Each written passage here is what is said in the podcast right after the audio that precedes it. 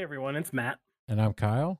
And we're the Casual Tutors coming at you this week a little bit late than we normally are. Obviously, we've had some different things come up in our work lives that keep us away. So, right off the bat, I just want to apologize for not getting an episode out when everybody expected. But hey, you know, we're still here, we're still kicking, we're keeping up on our Discord. So, if you were in there, you would know that, you know, we were experiencing a little bit of a, a timing issue. But hey, we're back and while we're kind of, you know, not on the subject of something magic related, I just want to give a big shout out and thank you to everyone. I slept on the 1500 plays, all time plays tick, and we already shattered 1600. And I think we're, I don't know, without checking, I would say we're pretty close to 1700, if not also over that. So just amazing support. We appreciate it. And I just checked. No, we're at 1663. So get us there. 37 more. We're there. But, you know, thanks again. Thanks for all the love, everyone. Please keep it up. Hit us up on our socials. We're pretty much everywhere at Casual Tutors. Uh, we have a TikTok and YouTube that I haven't touched for a little bit, but I promise I'm going to start trying to be better about that. Anyways, without further ado, Kyle and I are here, and this week we're talking keywords. Our favorite keywords, some of the most popular keywords in Magic, some different terminologies that you know kind of revolve around in that keyword keyword world, and um, you know, just trying to get things spicy. Um, obviously, we got new keywords every set, so this is a pretty extensive list, and we're not going to cover everything. Uh, if you guys already know what your favorite keyword is, drop it down in you know the comment section. Hit us up on Discord or whatever you got to do. Um, so without further ado, I think we need to break into some definitions real quick. First one up is going to be an evergreen keyword. Kyle, do you want to talk about that? Yeah. So evergreen keywords are basically keywords that we're going to see in every set, right? This is things like flying and trample and haste and menace. They're standard to the game. You expect to see them. They're not complicated. They're not, they don't do crazy things, but they're still, you know, uh, good enough to make a difference, good enough to be a keyword. Integral to how Magic plays as a game. Some interesting ones that I didn't really ever attribute to being keywords, but they are and they they fall into this evergreen territory is equip and enchant. Like there's two super basic things that we see in every set that are in fact keywords. So just kind of a little interesting tidbit there that I didn't know. Fun little fact too about evergreen and the next one that we talk about deciduous is they only fall under the first three levels of uh, the storm scale, which is another thing that revolves around mechanics level one mechanics are considered evergreen mechanics, and level two and three are considered deciduous. Everything above that, all the way to level 11, are not in those categories. So why not just roll right into deciduous? What is that? So deciduous is keywords, keyword actions, or mechanics that are not evergreen, but they'll show up occasionally when a set needs it. You're thinking things like embalm and Amonkhet, or like uh maybe this might be a bad example but like uh let's say heroic in theros or something like that something that's more specific to a plane. We're definitely going to see it again if we go to that plane or when we go to that plane uh but it's not you're not going to see it every set. So more likely to show up just not in every set like a uh, evergreen. Yep. So you know while we're still in this territory of not actually talking about keywords just kind of talking about everything that encompasses them why don't you touch on the storm scale a little bit more super simple. So the storm scale is really, uh, really one through ten, and I'll get on that eleven in a second. But one through ten, it's a scale that Mark Rosewater put together, kind of scaling every single mechanic and keyword in Magic based on whether it'll be 100% definitely evergreen's going to be reprinted all the way to the game's got to change for this to ever come back, basically. And then there is a single keyword with a level 11, which is banding with, or bands with, and it's the only keyword according to WotC that will never be reprinted again. Right, which is kind of contrary to the entire storm list. I know Kyle kind of said the game would have to change to get some of these higher storm scale keywords back, but in reality, what it is is just the likelihood of those keywords to be printed into a standard set. So obviously, as you draw closer to 10, you're less likely to happen but it will happen uh, sometime. You know, it might be a hundred sets from now, it might be a thousand sets from now, but the probability is never zero, except for in the one case of the eleven. Right, and in all honesty, I did say WotC, but what I should say is from my understanding, this is created by Mark Rosewater specifically as like a like a, a brainchild of his basically. It's not Hmm. actually WotC, so it doesn't actually hold any any ground. It's it's likely to hold some ground, obviously, but it's not like Wizards of the Coast came out and said, Nope, this is set in stone, this is how the scale works. Uh, and it's not another reserve list, essentially. Exactly. And we see it all the time. I mean, nine and 10 are both, nine and 10 are both supposedly they would require miracles and a change of the game. But for example, Phyrexian mana is a nine, and we just saw cards printed with Phyrexian mana on them. So, Yeah, all over. And obviously, this doesn't preclude them from doing straight to modern sets and stuff like that because we saw a bunch of Storm, a bunch of Affinity, Delve, all that kind of stuff printed in Modern Horizons 1 and 2. So that's just the- because. Go ahead. I was going to say, uh, yes, yeah, Matt's correct. The the storm scale is supposed to be specifically for the chances of them being printed in a standard set. Yep. So now that we got kind of the the groundwork laid out for everybody here, I think we should just start with some of our favorite keywords, and then we'll move into what Google says the ten most popular were, and then kind of some from the past that you know I definitely hope never show up, but you know there's some interesting implications in those as well.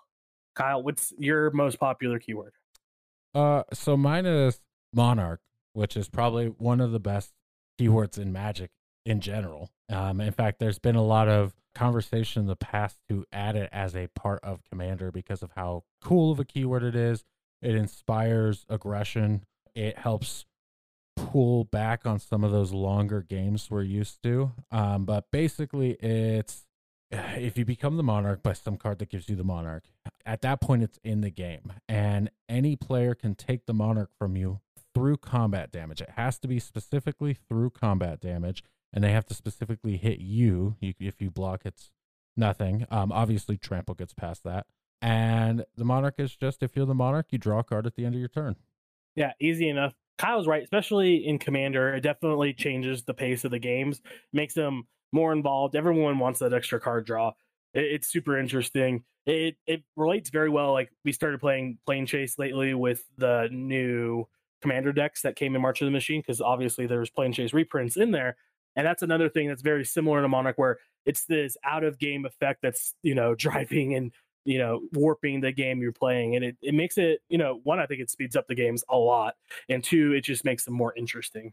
So my favorite keyword it might be a little bit basic because we see it a bunch of times. It's a super popular mechanic in commander but that's going to be landfall my lord Windgrace's deck was always probably my most favorite deck before i took it apart. I'm still itching to put landfall back together but basically what landfall is is whenever you know a land enters the battlefield it's going to trigger some effect on whatever has landfall on it. So you know you might be making a bunch of insects you might be putting zombies out onto the battlefield stuff like that. Landfall is one of those things where it's not evergreen and we we see there's a ton of examples out there where obviously when we're on zendikar or some zendikar adjacent plane we're getting landfall as a keyword but everywhere else landfall exists in just errata and rules text. It doesn't actually say the word landfall. It just when a land enters the battlefield, X, Y, and Z happens. But you know, I don't think I have to explain too much the power level that landfall brings to your you know game plan and your deck. It's just you know super impactful. There's a ton of different shenanigans that you can do to play multiple lands, bring them out, and keep recycling your lands just to get huge effect. And you know, big board states are awesome. I love them, and landfall definitely contributes to that. Yeah, and fun fact, uh, like Matt said, landfall's not evergreen. Um, landfall is deciduous. Uh, it's a three on the storm scale. Uh, it'll it'll pop up in the sets that it makes sense in, like Zendikar. There are landfall effects that will pop in up in that will pop up in other sets. Um, but it is technically not landfall unless it says landfall, which is something that you see with a lot of ETB effects specifically. Right. And Monarch's a seven. Yeah, because no one likes it but you. Just kidding. Uh, so, what would be your second favorite keyword? You know, I think I think with this, I'm gonna have to go evergreen actually and say menace, or as we call it, menace. Uh, just because I'm a, a big limited fan. Anything that has evasion I I really like, and I've won a lot of games with cards that don't seem that good, but just having that menace is is very very useful in limited environments. My other one is probably pretty basic too. Uh, this is going to relate a lot to how I like playing Warhammer, also because in Warhammer the game is divided into phases, similar to how Magic is, and I like playing Warhammer in every phase. So that's you know command, movement, psychic, all that stuff. So similar to that, I like utilizing all my zones, all my phases in Magic, and the mechanic that lets me do that most often is flashback. And if you don't know, a card with flashback allows you to cast it from your graveyard for its flashback costs, and then you exile it after it resolves or it gets countered or whatever. Basically, just I don't specifically go out targeting flashback, building decks around flashback, although I think that would be pretty awesome. Uh, for me, it's just the inclusion of you know three or four cards with flashback in a deck that just give extra utility from the grave, so to speak. And you know, I a lot of times, you know, not that I like gotcha moments and catching my opponents by surprise, but they forget about what goes to your graveyard fairly often. So flashing back some big effect, or even just something as simple as drawing cards, is usually pretty impactful to the games I play. So flashback is probably my number two. Right. Well, and just I mean, graveyard recursion is so good. I mean, it's uh, there's tons of flashback cards, or what's the other mechanic that came out recently? Echo cards. Echo, Echo, is the one that it exiles and then you get to cast it from exile for free. Is that so similar? There's there's there's a bunch of similar effects, but there's there's a ton of flashback cards that see play in lots of different decks. It's the reason why Underworld Breach is so popular. The reason why Snapcaster Mage is so popular. A lot of those those flashback style effects are are just really good. So uh, definitely something to keep your eye out on if you're not playing a lot of those effects because obviously you know things like snapcaster mage are a little more expensive but there's there's a ton of options out there that have it stapled right onto it with flashback that are not that expensive. And snapcaster is actually on the downfall. Just saw the latest mtg stocks report i think on friday. So you know it, it is looking better on that front. I don't think snapcaster they had they've not been afraid to reprint in the past and i think it's a good target for them to keep hitting because everyone can use more snappies. Anyways, so Kyle and I kind of touched on a couple of our favorite ones. Uh, I want to touch on what Google says, and this is based on a TCG Player article, I guess, but the top 10 best keywords from Magic the Gathering. And just, I don't think this is any particular order, just the top 10. It goes Storm, Affinity, Delve, Cascade, Haste, Infect, Flashback, and Trample. So I just want to let those 10 brew for a second. And aside from Haste and Trample, you know, the eight other keywords listed there all have something super similar in common, and it's some kind of card advantage. Whether it's creating a crap ton of copies with Storm, it's you know letting you cash it for virtually free with Affinity, or it's putting stuff in your graveyard and getting stuff out of your graveyard. All those kinds of things. Free cards from the top of your deck with Cascade. It, it's just pure card advantage, and um, I think it's pretty self-explanatory why those are considered the most powerful ones. So, a uh, couple of interesting things about those ones specifically. There are Storm is the only 10 in that list. Right, which is where the Storm scale derives its name from. Right. Funny enough, Delve, as I'm looking through this, seems to be the second highest at eight. Oh, interesting. Yeah. You want to guess what Affinity is? I bet Affinity is like a four. It's a three, actually. I thought Affinity was oh. going to be higher. So and and here's why it's a three. It's because they break it down to affinity is a three, affinity for artifacts specifically is an eight. Oh, okay, that makes sense. And I didn't really think about that too much. That affinity can apply to any card type, really. It's just the affinity with artifacts that's usually the issue. Mm-hmm. Yeah, the the three major like like feels bad ones in that list are Cascade, Storm, and Delve, which are 10, 8, and 7. Right. And I don't think necessarily Delve is up there for power level reasons, although there are a lot of powerful Delve cards. Like, don't get me wrong, Treasure Cruise, all that stuff, super great. But I think Delve is up there just because it, it's just a convoluted mechanic in general. It, it, just adds an extra layer onto the game, similar to something like Escape. Uh, I don't know where Escape is on the scale. You want to look that one up? Yeah. Also, um, I'm terrible at reading and missed the fact that Infect is in that list. Infect is definitely a nine. Yep. So that's another high one. Escape's not too bad. Escape's a six. Okay, so right there in the middle. I, I consider Escape and Delve fairly similar. It's kind of like I guess the bastard child between Flashback and Delve. But anyways, it, it is super interesting kind of to see. It's also super interesting to see like the decks that do best in modern are you know something that kind of takes advantage of something on this list. Like all of them, Murktide was Delve. Affinity, obvious, is just Affinity artifacts deck. Storm, there's a few different decks out there, including one I play with Rot Priest. I guess not too much Cascade and Flashback. It, I think it just comes up occasionally, kind of like I mentioned, why it's one of my favorites. Haste and Trample are obvious; those are kind of just evergreen, stapled on the random shit. Yeah, but, well, you know. and getting to use. So the thing about haste too that I think, I think haste. A lot of people mistakenly go, "Oh, you can attack." Like big deal. The thing with haste that it's so good is activating abilities immediately. Yeah, that that's a huge deal, and especially something like commander. Like, there's a lot of commanders out there that just they don't really do much. You you know, we we always talk about tuning your commander decks so that you're not running cards that you cast and do nothing you want to cast and do so, even with your commanders. And if they have haste naturally on them, they're just going to obviously be right at the top of that list of being able to be casted and doing something. So, kind of some cards from Magic's past, or not cards, but keywords from Magic's past that I hope we never see again include things like banding and even phasing, even though phasing is a super powerful mechanic and protection, regenerate, all these kinds of things are just one, they're not they're already not used very often. Banding not at all. Phasing just occasionally, but you know, they just they add extra levels of confusion to the game, especially for new members who never see it. I think obviously banding is the largest issue here. I don't even have a clear understanding of banding. I, I used to think about it a lot, especially when the mystery boosters came out and there was a card with banding in it but I just don't care because it actually never really came up again since then. Phasing is another one. It's a static ability that modifies the rules of the untap step.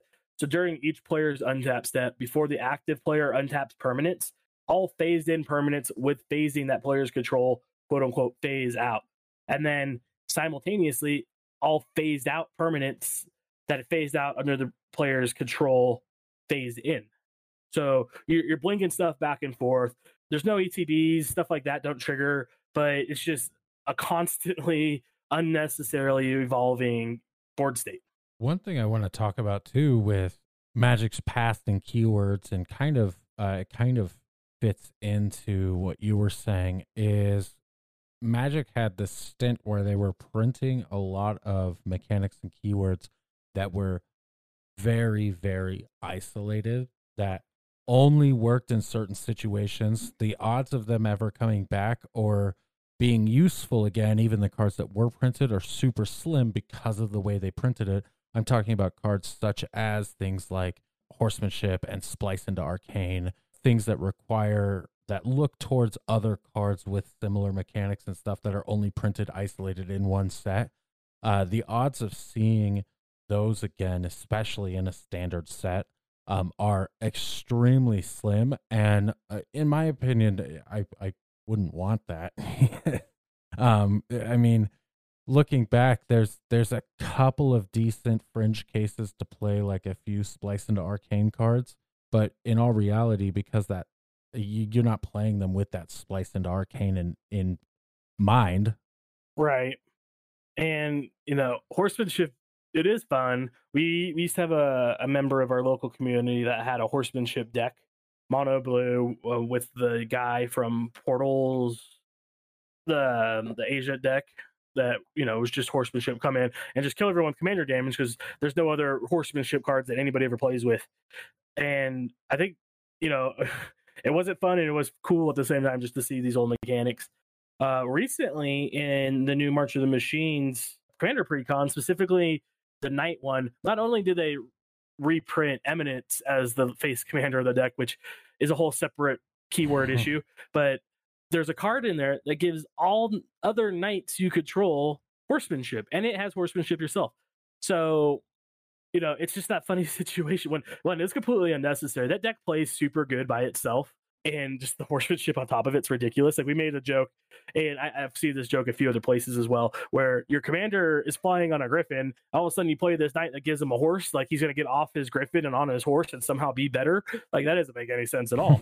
but you know, it's just one of those things that it they they rear their heads in ancillary products, kind of like commander decks and modern decks, and sometimes they're fun, sometimes they're kind of ridiculous and you know i don't really understand the rhyme or reason why wizards does some of these. They should just let them rest in unofficial retirement. Yeah um, it's I, I mean uh, like like we talked about earlier there's there's very fringe cases for everything. I can see things coming back for one reason or another but it it would have to be so very specific and it would have to make just like the stars would have to align. It would have to it would have to be so logical for that plane that you couldn't not do it. Yeah, kind of things like Bushido and uh, ninjutsu, stuff like that, where I don't know how many ninjas are bouncing across the plane of Dominaria, but it doesn't really make sense. But revisit Kamigawa, it's like the perfect place to have these kinds of mechanics. Right. And speaking of that, speaking of ninjas specifically, I guess, uh, even though they never had one of these. I want to talk about one that would be cool to come back that they have not done in a long time, and that's uh, tribal mechanics. Okay, yeah. Is I think I think tribal mechanics are super cool. I think it, in my idea, I think that they should probably tweak it a little bit better, make it make it a little bit.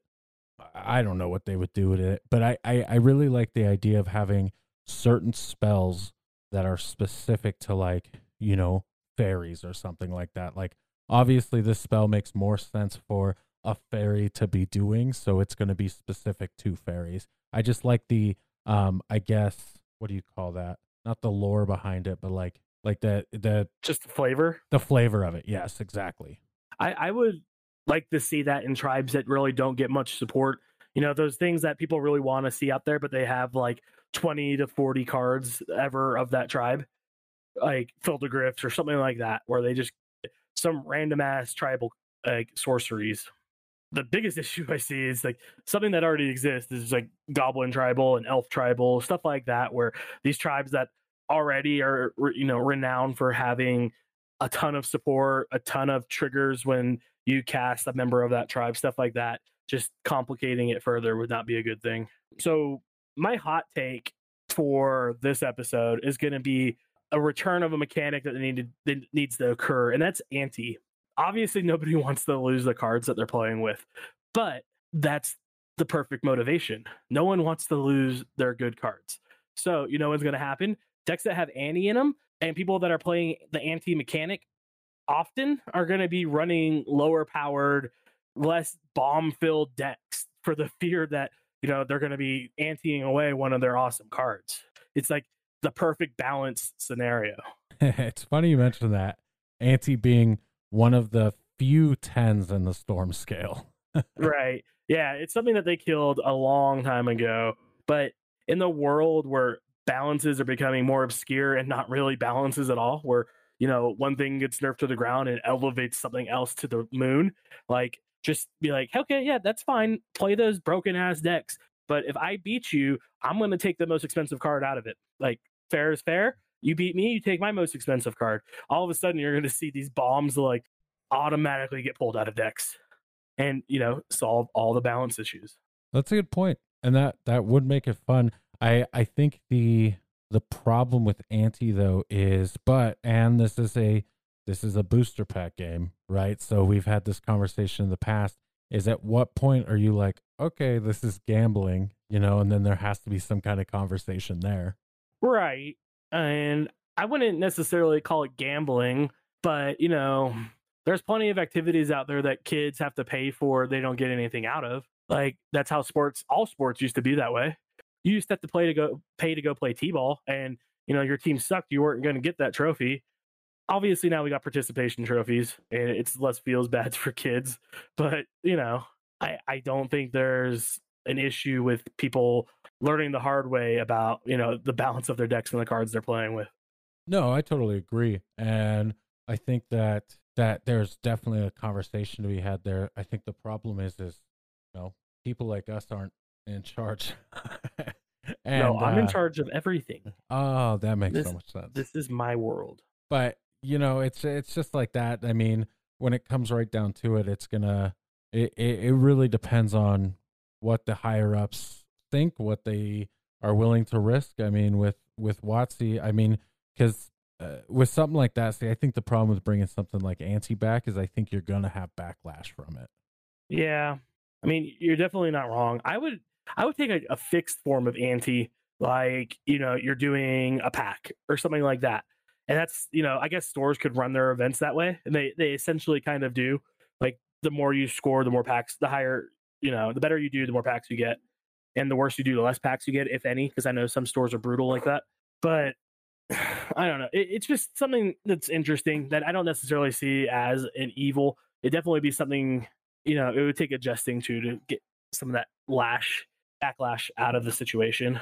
Yeah, I also I I also think it might be one of those things where it wouldn't be a bad idea to like like the same things with the like playing Unfinity cards, playing Silver Bordered, or playing cards that are technically on the commander ban list like have a conversation beforehand you know? It's it's something that could definitely be like a like oh hey you know if you sit down at this table we're actually playing you know ante or whatever. Yeah make it completely optional or just something silly like you know we're playing for a can of soda. Right like, right. It doesn't always like that. Doesn't have to be magic cards but you know make people think twice. I, I, like the idea of it being magic cards because it makes them think twice about the deck they're playing and the cards they're putting into their deck. Mm-hmm. But at the same time, you know, whatever, ultimately. But, anyways, I pulled up banding because I said I didn't have any idea what it does anymore. So I'm just going to read what this website says banding does and just take it for its its word. And basically, it's as a player declares attackers, they may declare that one or more attacking creatures with banding and up to one attacking creature without banding, even if it has band with other, are all in a band. They may declare that one or more attacking quality creatures, I don't know what qualities in parentheses means here, with bands with others quality, and any other number of attacking quality creatures are in that band. A player may declare as many attacking bands as they want, but each creature may be a member of only one of them. Yeah, because that's not confusing. So essentially, it lumps all the creatures that are banded together as one attacker, as far as I know. So in practice, when a banded creature attacks, it teams up the creature that attacks the same opponent who can block all creatures in the band with just one creature. When the band is blocked, the attacking player chooses how damage is dealt to the defender's creature. The opposite happens when a banded creature blocks, giving the defending player the choice of how damage is dealt, which is a rule change. So like, not only are you changing how your attackers are attacking, but if you block with banding creatures, you're just fucking up how everything works in Magic already. it's so, so like, confusing. Good job, banding. And essentially, bands with is just tribal banding. It, it's like partner with. You know, you there, there's some invisible quality that these the bands with cards declare that you're only allowed to ban creatures of that card that type that fit that quality. So yeah. Here's like another confusing part. Yeah.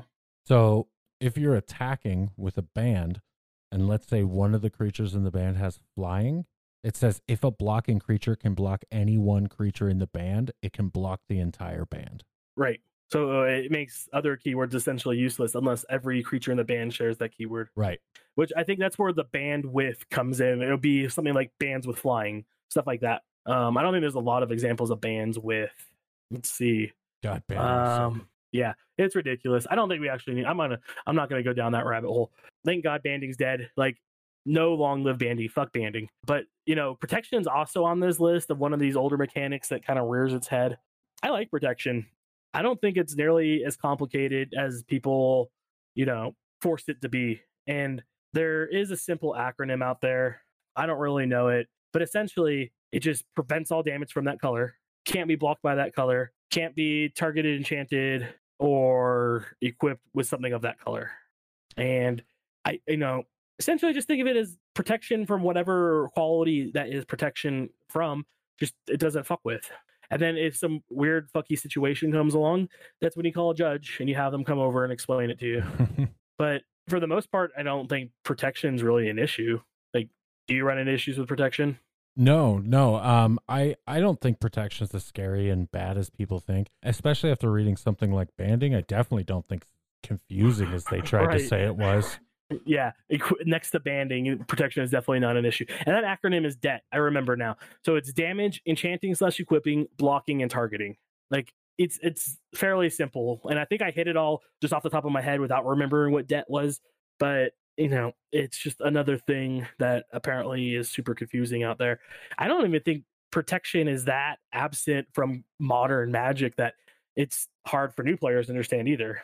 Well, we got it back semi recently, which helped. and it's been on all the swords and in commander swords are always prevalent like it's just i kind of think it's just always been here on some of the bombs and stuff like that The thing with protection too is is it it works very similar to things like shroud and hexproof, where your board wipes, uh, your board wipes are still getting through, right? If it doesn't target and it just says destroy or exile, it's still going to happen.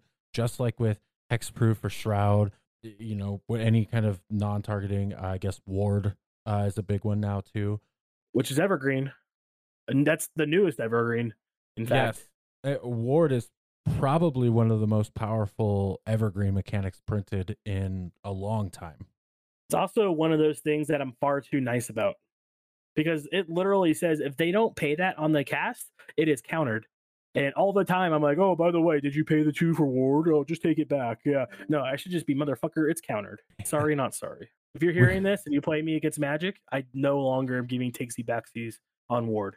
Pay attention to what cards say. I mean, it it is hard. It's it's it's a little bit of you know make sure that you're very don't be sneaky with what your cards do, obviously, but it is up to your opponents to really, you know, if if you don't know what something is, just ask. If you don't know what something says, just ask. You know, don't just be like, oh well, they played it and didn't say anything, so it can't be that bad. Yeah, especially if your opponent's like me, and I literally will read the entire text box of every card I play out loud to everyone in the group, whether they're listening or not. Kyle, I will read it to everyone in the group, and if I say the words "ward" something afterwards, that's your warning, and that's your takesy backsies right there. This is personal now. Oh, okay. I'm gonna still takesy Backsy. No. All right. Anyways, I'm sure there's a bunch that Kyle and I miss. I, I mean, I actually know there's a bunch Kyle and I miss because there's like an infinitely long list of It's keywords. Actually, so before we do this, I want to talk about Kyle. And I'll, I'll talk first. I'll give you a second to think about this. What new keyword from March of the Machine do you really enjoy? And for me, it's super easy answer. It's backup. One, you're putting a counter on something, including the creature itself with the backup keyword on it if you want to. Two, you're giving that creature that gets the counter other abilities. Sometimes it's just keywords like flying and double strike and shit like that. Sometimes it's, you know, draw a card when this creature does damage. And I just think that's awesome. I love giving abilities to other creatures. Like it's always been one of my favorite mechanisms in Magic. Like Steel Seraph from Brothers War, that you know, the beginning of combat, you give something first strike, lifelink, or flying or whatever stuff like that. I just eat up. So backup, love it. And Kyle, what is yours? I gave you 15 seconds. Okay, so I do have one for March of the Machines, but I'm gonna cheat a little bit and I'll throw in. I think my favorite new mechanic in recent years is Ward. I think Ward is one of the best things that's ever. I, I think it's one of the best mechanics that WotC has ever created for Magic. Uh, the fact that it acts as a hex proof, but they can get around it for an extra cost, I think is super healthy for the game. Yeah. But Um, we need we need one specifically for March of the Machine. like, get with it. specifically for March of the Machines, I think the invasions are my favorite. Oh, so the Um, new the new card type battle. Yeah, Okay, I'll battle. accept it. I think they're cool. I think they're interesting. I think that it's the first new permanent we've seen on the battlefield since uh, Planeswalkers, right? yeah, Walkers was the last one in like 2000 something. Yeah, that's that's crazy. It's it's crazy that we haven't had a new permanent style in that long. I'm I'm curious as to what that means going forward. I mean, I guess there's a lot of that's why newer like board wipes and stuff are like exile all permanents rather than specific ones. But it definitely it definitely changes the way you kind of may, might look at these choose one cards. Yeah, Uh, it also is interesting to me that you can uh, attack it directly. Um, so it acts, it does act similar to a planeswalker, as in it can take damage. I guess not from you because you'd be playing it on your opponent, but uh, I- It's just it's a very interesting mechanic. I I'm curious to see how they play. I'm curious to see how the invasion side actually does well. See if it does do well. See if it doesn't do well. See if the backsides on any of them are actually worth playing the invasion side. See if we might see any tricks that people figure out or fun stuff that they can do with them. I've already seen a couple of Reddit posts on building the five color battle decks, so I, I I'm curious to see what happens. Yeah, I know specifically the one that flips and gives you convoke for all your spells is fucking sweet. Like all on board for that. My my biggest hype for anything to do with battles though is definitely the implications for future set. Specifically and this is i'm not buying any seal product ever again. I'm like done. Not even commander product.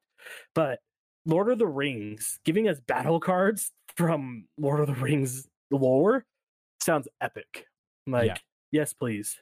That would be incredible. And I forget that uh, the invasion of New Phyrexia has Teferi on the back, so of course there's at least one good battle. right. Which is interesting is battle for new phyrexia legendary on the front I don't think any of the battles are legendary on the front. Invasion of New Phyrexia is not legendary. So if the front of your card isn't legendary, can it be your commander?